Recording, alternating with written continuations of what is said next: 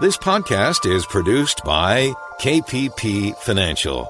Steve Peasley, President. KPP Financial. Independent thinking, shared success. And now today's podcast.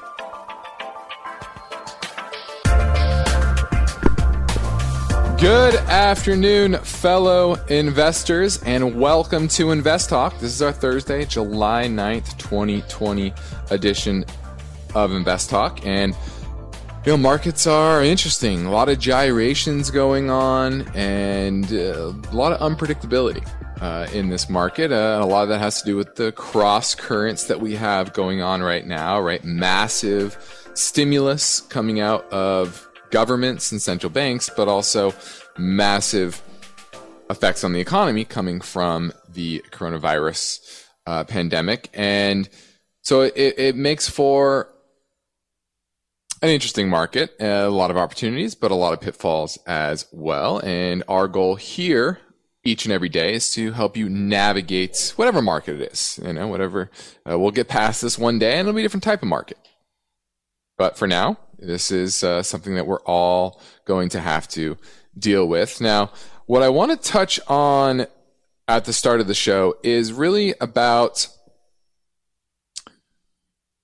inflation. Uh, and I think there was a very good example of what we're seeing in the economy. You know, this, we're starting to see the effects, starting to get more data on now that we've reopened for a few months and businesses are adjusting to the new reality. What does that look like from a business perspective? Uh, different areas of the economy as well are affect, affected differently.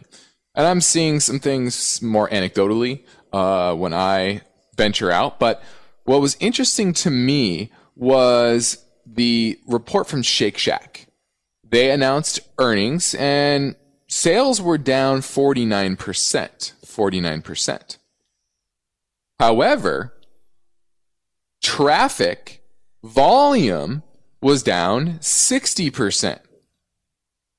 So if volume was down 60%, you, you would think, well, then how is revenue only down 49%? Well, they increased their prices 11.1%.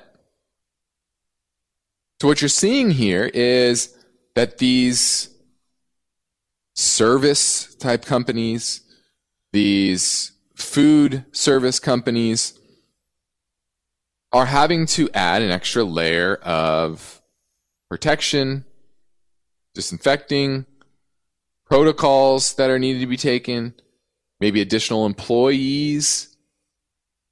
I've seen uh, disinfectant crews at buildings. In my office building, I saw it today. Woman had a shirt on, and in the back it said disinfectant crew, I think it said. So they're needing to hire more employees to abide by the guidelines and the protocols. And then you have supply chain disruptions, obviously. You now have a weaker dollar. I went and got, I think it, what did I get? I got a one scoop of gelato. And uh, before the pandemic, I probably like four fifty, five bucks. It was seven dollars. And so uh, this is we're we're we're seeing how the economy is evolving, and we're in the early days, but I think it's it's not going to change anytime soon. And surveys are saying that when it comes to hiring workers, about a third say that when they reopen, they're going to reopen with less workers. A third say they will reopen with the same amount of workers, and a third say they will reopen with more workers. So while we're having a deflationary shock in the economy right now, I'm definitely seeing signs of inflation picking up. And you can see it with in the markets as well. The break even rates on Treasuries, TIPS, Treasury Inflation Protected Securities, are going higher. So while February and March was a big deflationary shock, It's really been inflationary ever since. So I thought that was those those those two sur- that survey as well as Shake Shack's earnings were a very good example of how this new economy is evolving and how you have to understand what that means both on a micro level with individual companies, but also on a macro level. How this affects households and jobs and profitability across the board, but also different sectors.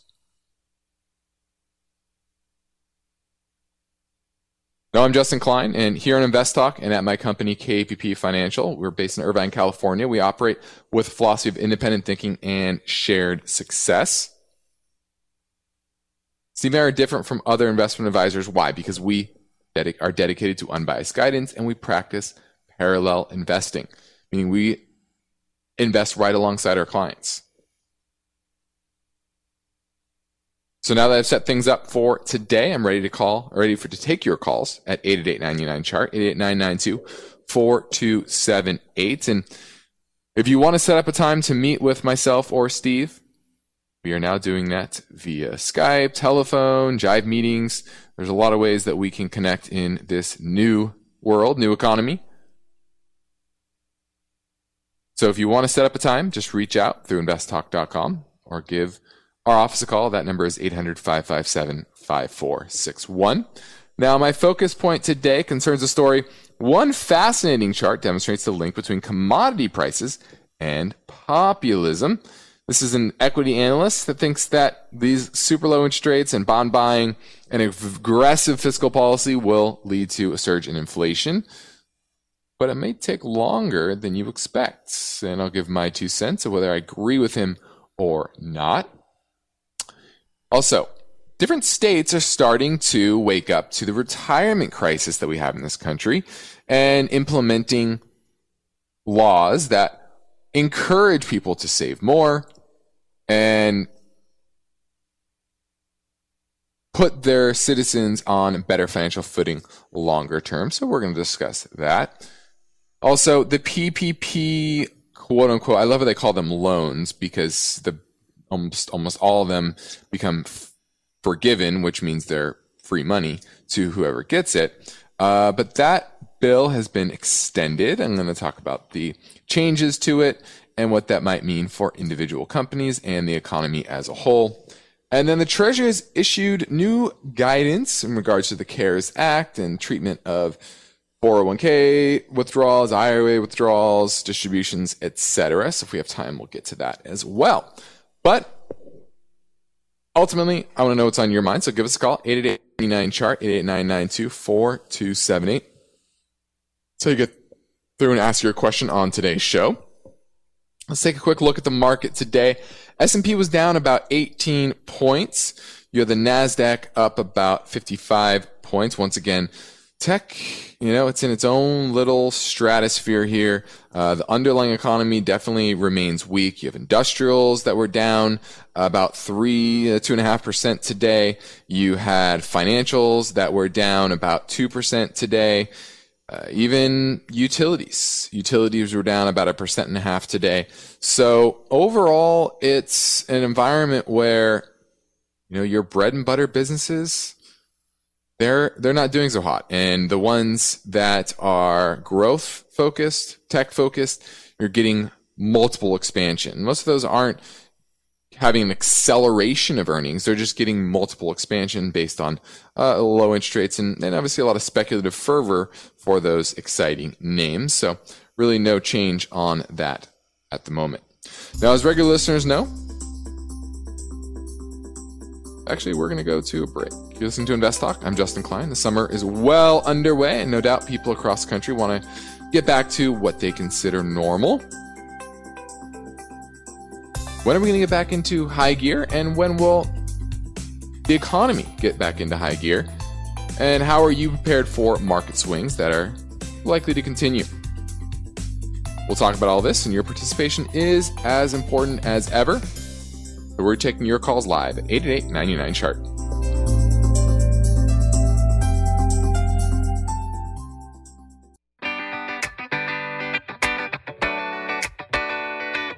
It's an Invest Talk Thursday. Justin Klein is on duty and he's happy to provide unbiased answers, but you've got to call with your questions. Invest Talk 888 99 Chart.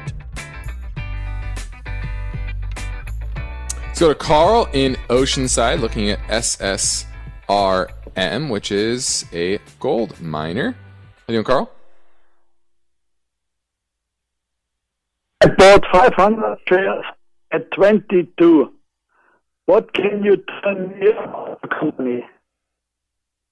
Well, uh, SSR Mining, this is a Vancouver Canadian company, and this is one of the best production growers uh, in the space. Definitely on my buy list. Uh, we have not bought it for clients, but uh, it's probably my top 10 uh, but I, I, like it. I definitely like the name. Uh, has good momentum just with the overall uh, precious metal space as a whole, and I like the fact that they do have uh, some silver exposure there as well. So you're exposed to uh, both silver and gold as well. So I, I, I like SSRM. Definitely in my top ten of miners out there currently. Thanks for the call, Carl. That was SSR Mining SSRM. Now, my focus point today concerns a story. One fascinating chart demonstrates the link between commodity prices and populism. And, you know, I've been talking about this for a while, you know, with super low interest rates, the Fed basically monetizing the debt indirectly. I don't know why they still do that. I don't know if you know the process, but basically what happens is the Treasury issues treasuries, say that, and the, through banks, through primary dealers, and then the Fed goes and buys those treasuries. But the primary dealers, the banks, are getting a fee for that transaction. Why don't you just go directly from the Fed, the Treasury to the Fed, have the Fed crazy to me. But anyway, that's what's happening right now. And the worry is that it will lead to a surge in inflation. And that's certainly, that certainly is the case, uh, if that new money is put to work in the actual economy. Now, before, the reason we didn't get inflation before is because it sat on banks' balance sheets. The only way that that monetization, that money printing, that QE before was pushing inflation was because was was it was a, it was enabling governments to continue to spend. Right, we have had a deficit. We had deficit for, for some time. Now the deficit's so extreme that the Fed is having to step in even more, and the M2 growth is becoming much much higher. We're in the mid 20s. In the 70s, we were in the in the mid teens.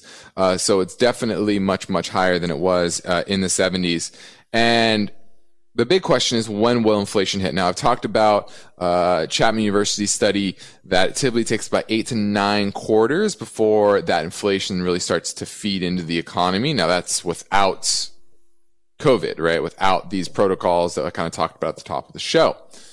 Well, this analyst says he thinks it's going to take decades and decades to play out, and that populism will continue to rise and it typically rises when com- as commodity prices continue to go up you know and and i can definitely see that. I definitely see that. Now commodity prices rose over 10 ye- the 10 years before 2008 and they've been falling for 12 so we haven't seen this commodity inflation. But we also know that whether it's trump or a democrat that's in office they're all likely to spend. Both of them are fiscal populace. It's just a matter of where they spend. And so this is definitely going to be a theme of the 2020s. And this analyst thinks might be into up to 2040. Hard to know, but I thought that was interesting. You can read the article over at investtalk.com. You're listening to Invest Talk. I'm ready to take your calls right now, live at 888 99 Chart.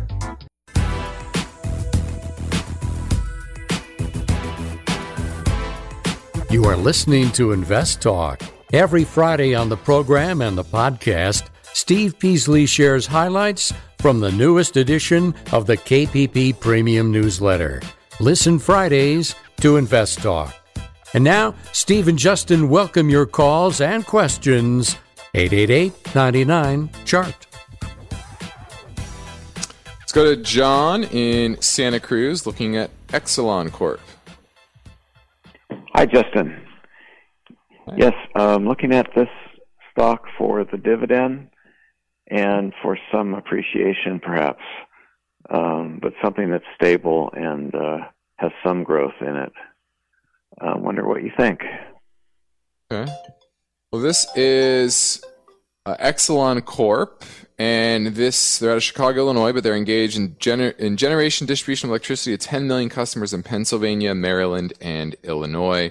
4.2% yield. Earnings are supposed to fall 8% this year, but uh, be flat basically next year. $35 billion market cap. Modest amount of debt. Uh, not, not too bad, to be honest with you. Their problem here is growth. Uh, you know, it's definitely not a grower. It's not in a region that's typically a, a big growth market, right? Typically, you're talking about uh, more southern states that where more people are moving. Uh, so that growth is is kind of the issue here. But I think that 4.2% yield is pretty safe.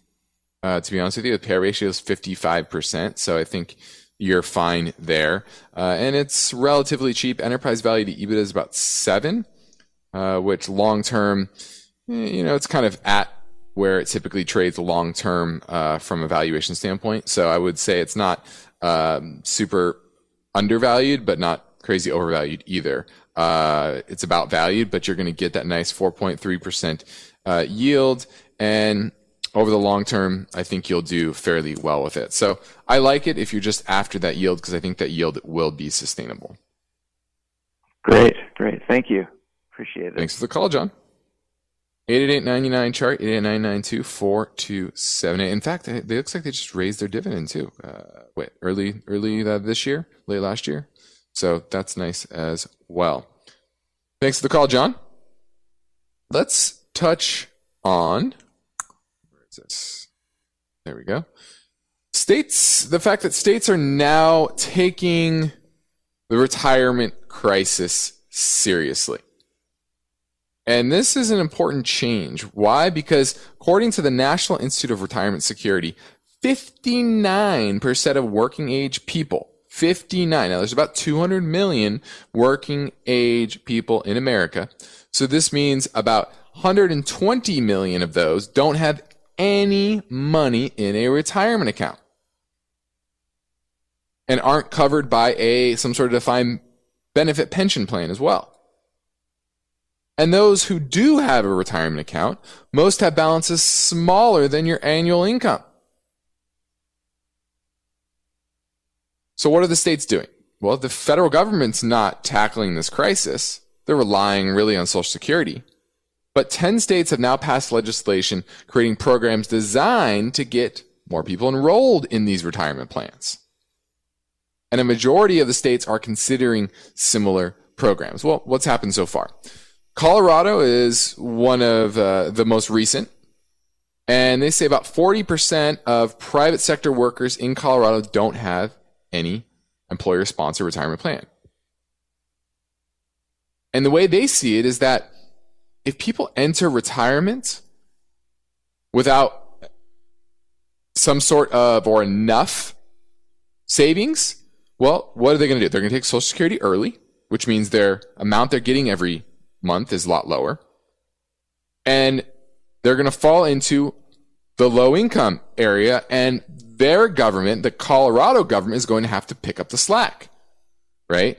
So they don't want to have that happen. They want their citizens to go into retirement with a healthy nest egg, maybe pushing off uh, Social Security, which you should until that full retirement age if you can. And so it makes sense for them from an ROI standpoint to push more people into this. Well, what, what are the plans? Well, first, what they're doing is an auto IRA which basically means employers automatically enroll employees and set up payroll deductions. Employers must offer this plan. Either something state administered or something similar.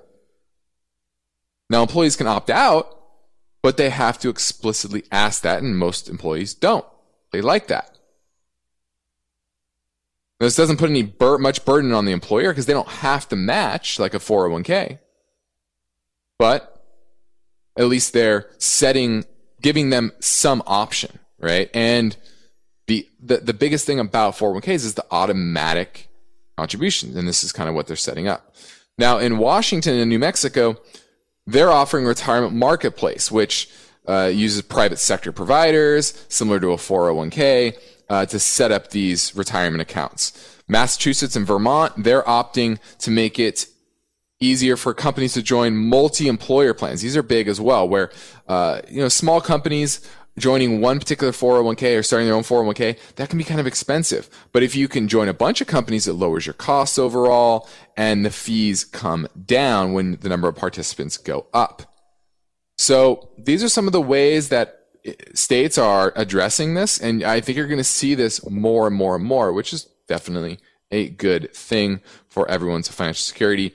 And hopefully, if you don't have a, a, a some sort of employer sponsored plan, hopefully this will get you moving, or maybe people you know.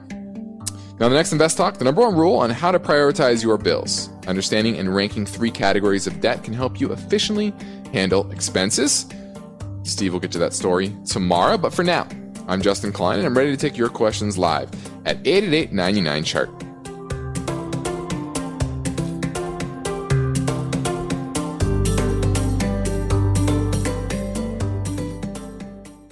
Say goodbye to your credit card rewards. Greedy corporate mega stores, led by Walmart and Target, are pushing for a law in Congress to take away your hard earned cash back and travel points to line their pockets. The Durbin Marshall credit card bill would enact harmful credit card routing mandates that would end credit card rewards as we know it. If you love your credit card rewards, tell your lawmakers hands off my rewards. Tell them to oppose the Durbin Marshall credit card bill.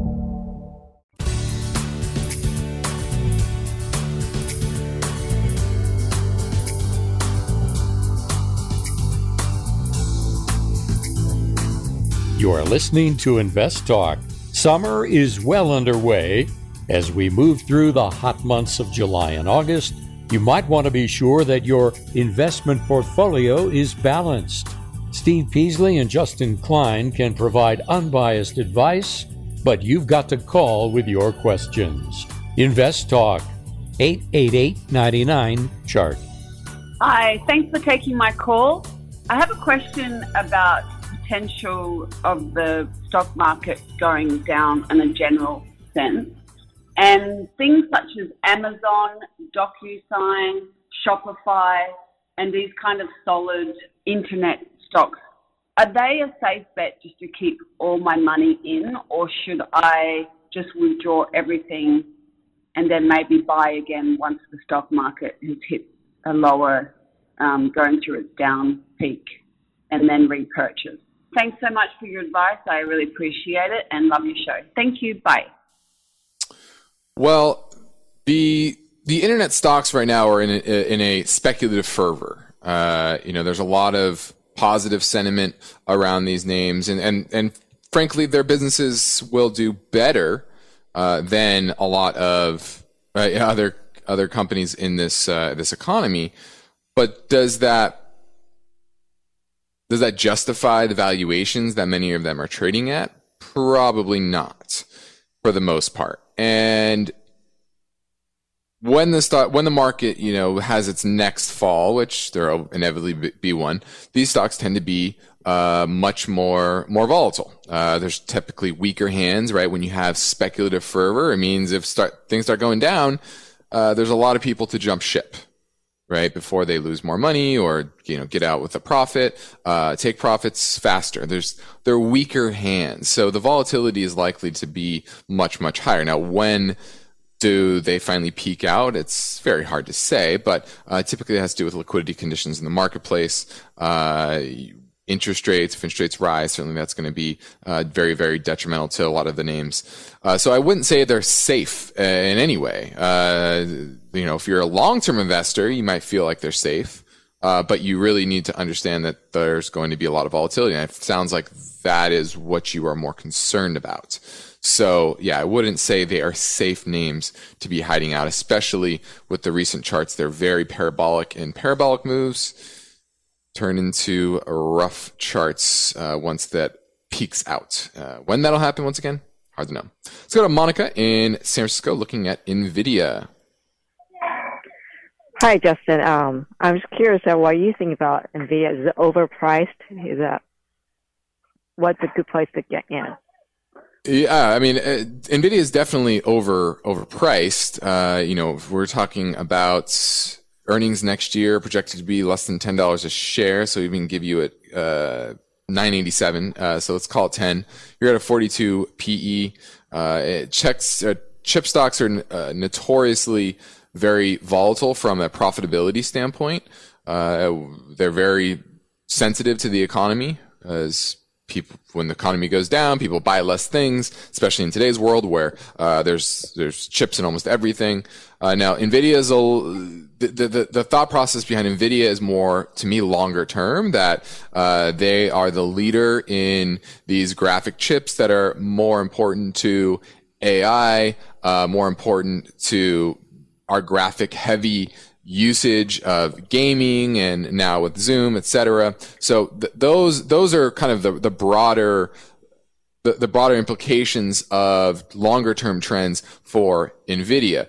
Now, does that mean that they Nvidia will go won't go down if uh, tech stocks peak out? I think absolutely. Nvidia can go down spectacularly. You just look back to uh, 2018 when you know we had liquidity tightening. Remember the fourth quarter of 2018? Liquidity is tightening, mm-hmm. and if the Fed tightens liquidity mm-hmm. again, you're going to have a similar drop in a lot of these names. Nvidia went then went from 280 to call it 290 all the way down to a buck 28, buck 30.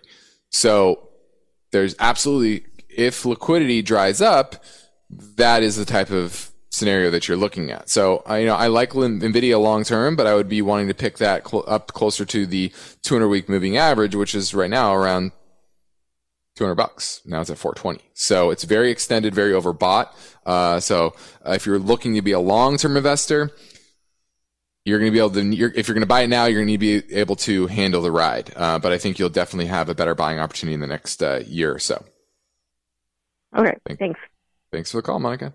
888 chart 88992 is how you get through and ask your question on today's show. Let's touch on the PPP, the payroll protection program, which is starting to morph into a little bit different of a process. Now they passed, the Congress passed this legislation which extended the deadline for submitting applications for the PPP, which Trump signed into law on July 4th.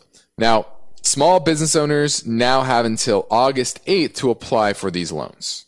So that's been, that's been extended. Previously, it deadline was July or June 30th. So uh, the reason it was extended is because about 130 billion of the 670 billion set aside for it remains unclaimed. Part of that has to do with uh, companies giving it back. You know, there wasn't a lot of oversight here originally. You've seen that a lot of the vast majority of the companies that got the money, which remember, they say it's a PPP loan, but this is forgiven. And the vast majority are forgiven because it don't, it, you, to go get over that hurdle to get these loans forgiven isn't really that hard. Originally, you had to keep 75% of your payroll. Now it's going to be dropped to 60%. And before what, how it worked was, and it's still that way, is that this was run through banks, right? Now banks, they have clients. A lot of their clients are the ones applying for the PPP loans. Are you going to give your these these loans, quote unquote loans? Let's just say money. I'm going to say this is PPP free money. It's really what it is. Uh, that was printed by the Treasury, or sorry, was printed by the Fed, given out by the Treasury. Okay, so this was originally given typically to the biggest clients, right? Those banks wanted to curry favor with their biggest clients. They don't want their clients leaving. And those are typically people with the most money or the companies with the most money, excuse me. And so most of the people, most of the companies, keep saying people, but companies didn't really need the money. Some of them did, absolutely, but majority did not really need the money. If you look at the disclosures that's kind of what happened. This was free money to businesses that didn't really need the money for the most part. Now, before, businesses that wanted to qualify for loan forgiveness only had eight weeks to spend the PPP money. Now they have 24 weeks, so even longer. And companies won't be penalized if workers who were offered their job back with the same hours but don't return, right? Maybe they're too afraid. Or maybe they're making more money on unemployment, which is something they're trying to change. So it's now easier for these loan forgivenesses, for loan forgiveness to actually come to pass. So that's a positive, more free money for more businesses. They also, it was interesting, relaxed some rules regarding criminal records. Now, before the change, the look back period was five years for non financial crimes, embezzlement, fraud, and other financial misdeeds. So if you committed fraud over five years ago, you could still get PPP money. Now, they've kind of closed that loophole here, but I'm sure there were a lot that did get that free money. Now, 5,500 lenders, lenders were originating PPP loans, according to the SBA but that seems like it's going to be dropping here a little bit. Uh, only about a third are going to support it in this third round. And then lastly, self employed individuals can apply. They still can apply even if you don't have employees. Now it's tied to your net profits for the business. So how much you can get depends on your profits previously. I thought that was interesting changes to that PPP. I don't want to call it loan, but free money program. You're listening to Invest Talk. I'm Justin Klein, and Steve Peasley will be here tomorrow with highlights from the newest KPP Premium newsletter. Please tell your friends about our June bonus podcast called the Invest Talk Rapid Fire Hour. Steve and I answer 30 questions at a quicker pace. Download is free, and you can get it on Spotify, iTunes, Google Play, or at investtalk.com and uh, I think hopefully we'll be recording another July rapid fire hour. So be on the lookout for that. But now I'm here, I'm ready to take your questions live at 888 99 chart. Invest Talk is made possible by KPP Financial. Invest Talk hosts Steve Peasley and Justin Klein are the principals of KPP Financial, and they are independent financial advisors. This means they place their clients' interests ahead of the firm's. As part of that commitment, KPP Financial practices parallel investing, where Steve and Justin's accounts participate with client investments at equal prices and percentages. You can learn more about parallel investing and the other KPP financial programs at investtalk.com. The phone lines are open. Steve and Justin welcome your questions. Call now 888 99 Chart. Hi, Stephen Justin. This is Mike. I'm a longtime listener, and thank you guys for the show. I just wanted to know your opinion. Is now a good time to buy a house with interest rates so low? What do you guys think? Thanks for your help, and I'll listen for it on the podcast. Well, in the near term, I continue to think that the tight supply will support the market in general. And, and when, when you say buy a house, that, that means a lot of things. I, this is what I always say about uh, to, to clients when they're, they're trying to make that decision. People look at a house, especially if you look at real estate prices over the last 30, 40 years, and they look at it as an investment. And it's really not the way you should be looking at your primary residence. Your primary residence should be about your lifestyle, should be about how you want to live. Are you happy living in that house? Now, if it goes up in value, great. But if you're miserable or you're not that happy in a place that's going up in value, what does that do for you? Okay. So your, your utility of that home is far more important than timing the purchase. So I say is, if you find a place that you truly love, that you feel would be a lifestyle upgrade for you, and you can afford it, you you're confident that you can afford it, whether the interest rate's 3% or 7%, it's all about that monthly payment, right, for most people. So if you feel you're confident in your job, you can afford it, then go for it. And I know it's enticing. I mean, I, I talked to my um, my guy, emailed or text me today. It's getting 2.77 with zero points on a 30 year, 2.625 on a 20 year.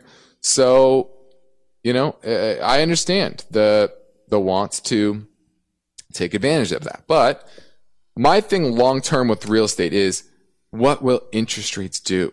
We've had 35, 40 years of interest rates falling, falling, falling. You're not going to have that over the next 30 years. Now, you might have inflation, which means incomes going up. So, incomes driving price, right? Because you can afford more because your income's going up. That might happen. But you're not going to get interest rates dropping 1500 basis points. It's not going to happen. We're already at what 270 basis points. So, once again, if you want to buy a house, focus on the utility and the sustainability of that debt payment over time. Let's keep things moving. Here comes another caller question that came in from a listener in Minnesota. Hey guys, my name is Zach. I'm out of Minnesota. Uh, I have a question regarding ETF that I am uh, looking at, interested in purchasing NOBL. Have kind of a diverse portfolio already, but looking to start investing into um, some income generating or some value funds. Uh, wondering about what your thoughts are on ticker NOBL. Thank you. All right, this is the ProShares S&P 500 Dividend Aristocrats ETF. And Morningstar gives it three stars, silver rating, which is, you know, pretty solid. Uh, expense ratio is 0.35%. Yield is 2.32%. So you're not getting too much more than the S&P. Let's see, what's the S&P overall yielding? That is yielding 2 point, or 1.85. So you're getting a little bit of a premium here. It's probably was that 30% more dividend. Uh, and the aristocrat index basically are companies that have been paying and consistently raising their dividend every year for over, I believe it's 20 years. I have to go back and look at the criteria, but uh, that's basically what it is, is that you're consistently paying a dividend and raising it over time. So long term, I think that's great. Uh, if you are that type of company, then you can handle any economic cycle. And I like that.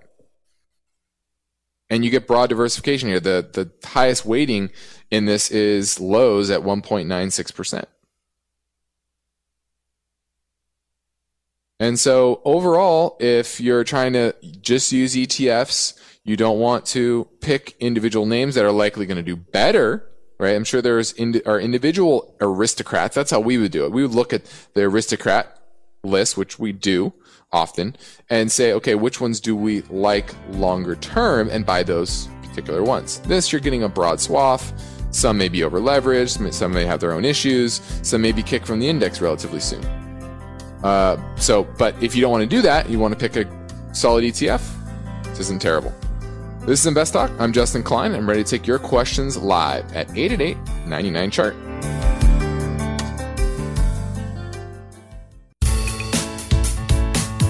On the next Invest Talk, understanding and ranking three categories of debt can help you efficiently handle expenses. That story tomorrow. And now Justin Klein is here. He's happy to provide unbiased answers, but you've got to call Invest Talk. 888 99 Chart. Hi, this is Randy calling from Minnesota. And my question is, could you go into Bitcoin a little bit? I totally don't understand it, how it works, the ins and outs of Bitcoin. Just don't understand it. Thanks for your help. Great shows. Bye for now. All right. I'll give a brief overview, hopefully, of Bitcoin, so so everyone out there understands. Now, Bitcoin was started with a white paper that was anonymously issued, I believe, in 2009, and basically talked about a protocol uh, with a, a system called blockchain, which is a a way to a ledger. So the ledgers are spread out onto nodes. Nodes could just simply be on a server anywhere, right? And and the the the blockchain will confirm with the other nodes all over the world and basically assures that the chain, the blockchain stays intact, that it's, you can't hack it because you can't hack all these computers at once in order to change the block. That's basically blockchain. That's the underlying technology. Now there's some complexities to that, but hopefully I described that in basic terms. Now, what it also did is limits the supply. This was to counter the, the money printing, uh, the, the poor decisions out of global central banks, you know, starting with the EC, the, the Bank of Japan, then went to the ECB, now the Fed. So all the central banks kind of are in this process of just printing a lot of money and Bitcoin is there to try to counter that. And eventually there will be a finite amount. I believe it's 2024 is when the last Bitcoin will be mined. Mining's a more complex thing. I don't want to kind of go into that, but basically the supply eventually of Bitcoin will be completely limited. Now, the thought process is that this could, this will be used to transact as opposed to dollars or yen or euros. And I think there's some merit to this, but there are some technological issues. One thing is the power that it takes to sustain a blockchain. That is very high.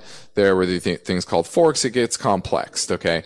But there, I believe is some merit to this, even though there are some technological challenges. You can't do the amount of transactions, but they, idea is that is what is called a base layer. So the base layer is kind of like saying it's gold, right? They say Bitcoin is digital gold, right? The reason gold has a history of being money over hundreds and thousands of years is because there's limited supply. Whereas any fiat currency in history has always been abused. As soon as governments can create money out of thin air, well, they tend to do that and use excuses to do it whether that's to go to war, to enrich themselves, whatever it is, you're seeing that today across the world.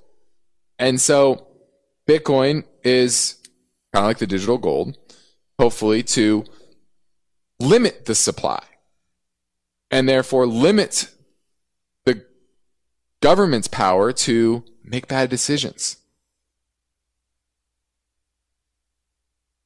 I cert, I kind of like I like gold better because it has more history. Uh, there's less technological problems with it.